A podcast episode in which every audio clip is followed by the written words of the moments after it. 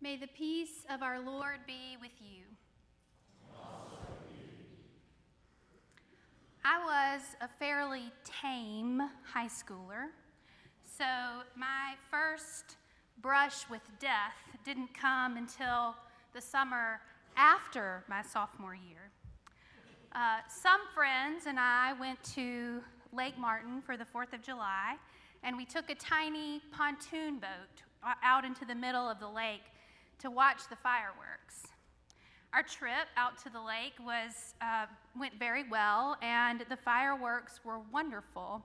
But just as they ended, a storm blew up. And we were surrounded by other boats, many of them much bigger than ours. And the wake of the bigger boats, coupled with the wind from the storm, created a very scary situation. And when we already thought for sure that our boat was going to capsize, our only friend who could drive the boat lost a contact, and we were clearly doomed. When suddenly the storm stopped and the other boats cleared out, and with one eye shut, our friend was able to drive us home. So, I have some idea of how the disciples felt in today's gospel story. On that day, the passage begins, connecting us to that which has happened the rest of that day in Mark.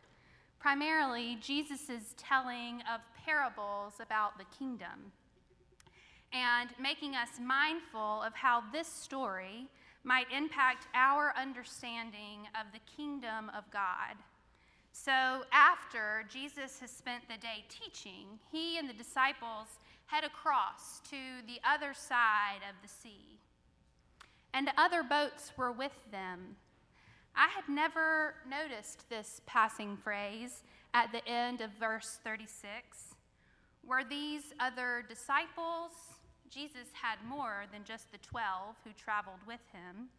Or were these people who had been listening to Jesus teach and seek, were, who were seeking answers for the meaning of Jesus' parables? We learn in the next passage that Jesus and the disciples were crossing from their Jewish community to the Gentile community of the Gerasenes. So, could some of the folks in the other boats been Gentiles? Clearly, not everyone was in the same boat, but it didn't matter when a great windstorm arose. The waves beat into the boat, and water began to flood in, and fear began to dictate action.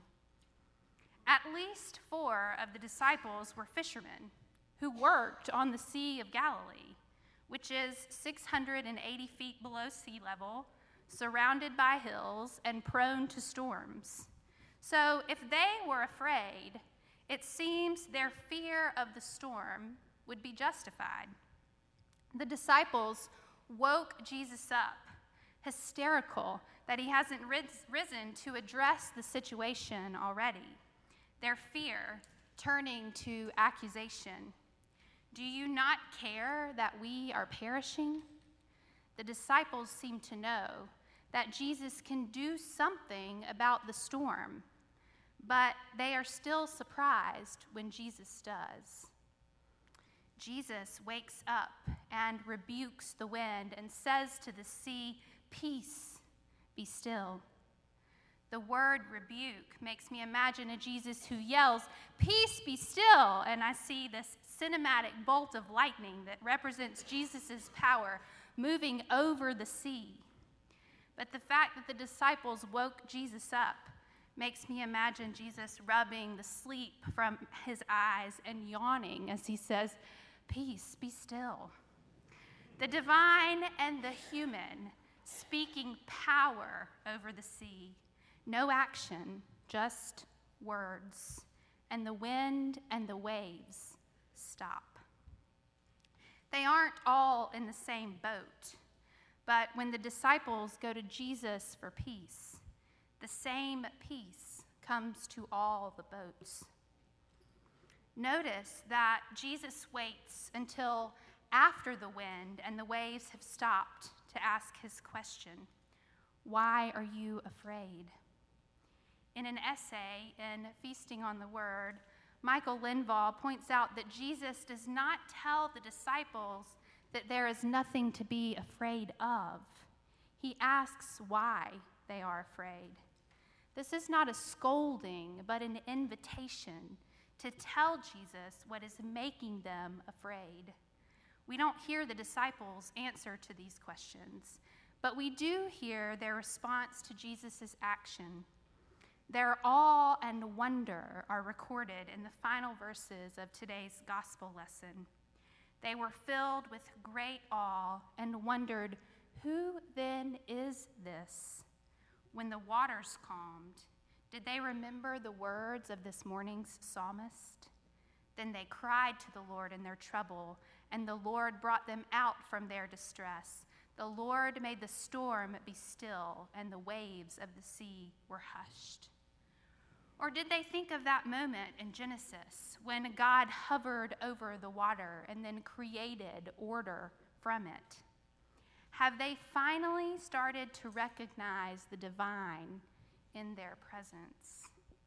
They have been learning of the kingdom, but now its creator is clearly in their midst. They aren't all in the same boat, but God is in the boat with all of them. This was probably not the first trip across the Sea of Galilee that Jesus made with the disciples. And we know it was not the last. Just a couple of chapters later, the disciples are again crossing the sea to Gennesaret when Jesus decides to walk across the sea to meet them. Wouldn't that be a fun decision to get to make? As Jesus passes the disciples, he sees that they are straining against an adverse wind and joins the disciples in their boat. Ceasing the wind, and leaving the disciples astonished once again. The author of the Gospel of Mark uses these stories of crossing over in the storm to display his Christology. The reader recognizes that God is fully present in Jesus, even if the disciples do not. And Jesus' disciples, both, both then and now, recognize Jesus' invitation to cross over to something new. In her essay, Crossing to the Other Side, Debie Thomas says, Our work is always to cross over from fear to awe, from suspicion to trust, from certainty to wonder. No matter how high the storm waves in our lives, may we always rest in God's presence as we cross to the other side. We have some idea of how the disciples felt in today's gospel story. Some of us have crossed from the shore of what was to what will be and faced the storms of grief and sorrow. Others have crossed from the shore of certainty to the shore of mystery and faced the storms of fear and doubt. Some have crossed from the shore of one deeply held belief to the shore of another and faced the storm of rebuilding. Sometimes we get in the boat because we want to, and sometimes because we have to, and sometimes because getting in the boat will bring peace to others. Sometimes we don't get in the boat because we are afraid of the storm that will arise. And Jesus invites us to wonder what we are afraid of. Sometimes we get in the boat, and amid the storm, we wonder if Jesus really cares. And sometimes the storm stills, and we are just in awe of our Creator. Because even though we aren't always in the same boat, God is in the boat with all of us. When God calls us to do the hard work of crossing over to a new or deeper or wider understanding of God's kingdom here on earth, God is with us. I cannot speak for you, but when I think about the shores that the 15 year old version who, of myself, who almost drowned on Lake Martin, has crossed to, from the side of all those, from this side of all of those seas, I'm grateful for every boat I've willingly and sometimes not so willingly gotten in. But if I had known all the storms that would blow up then, I might not have gotten in any of those boats, and my life would not be as rich or deep or filled with all of you and the wonderful gift of doing life together in this sacred space. In Chuck's incredible sermon, Every Kind of Bird, from last week, he shared a quote from Rainer Maria Rilke's book of Hours. I live my life in widening circles that reach out across the world. I may not complete the last one, but I give myself to it. I've thought of those words so many times in the last week. I've thought of the tiny seed held in love's hand that grows into the beautiful, expansive, ever widening circle of love that is the kingdom of God.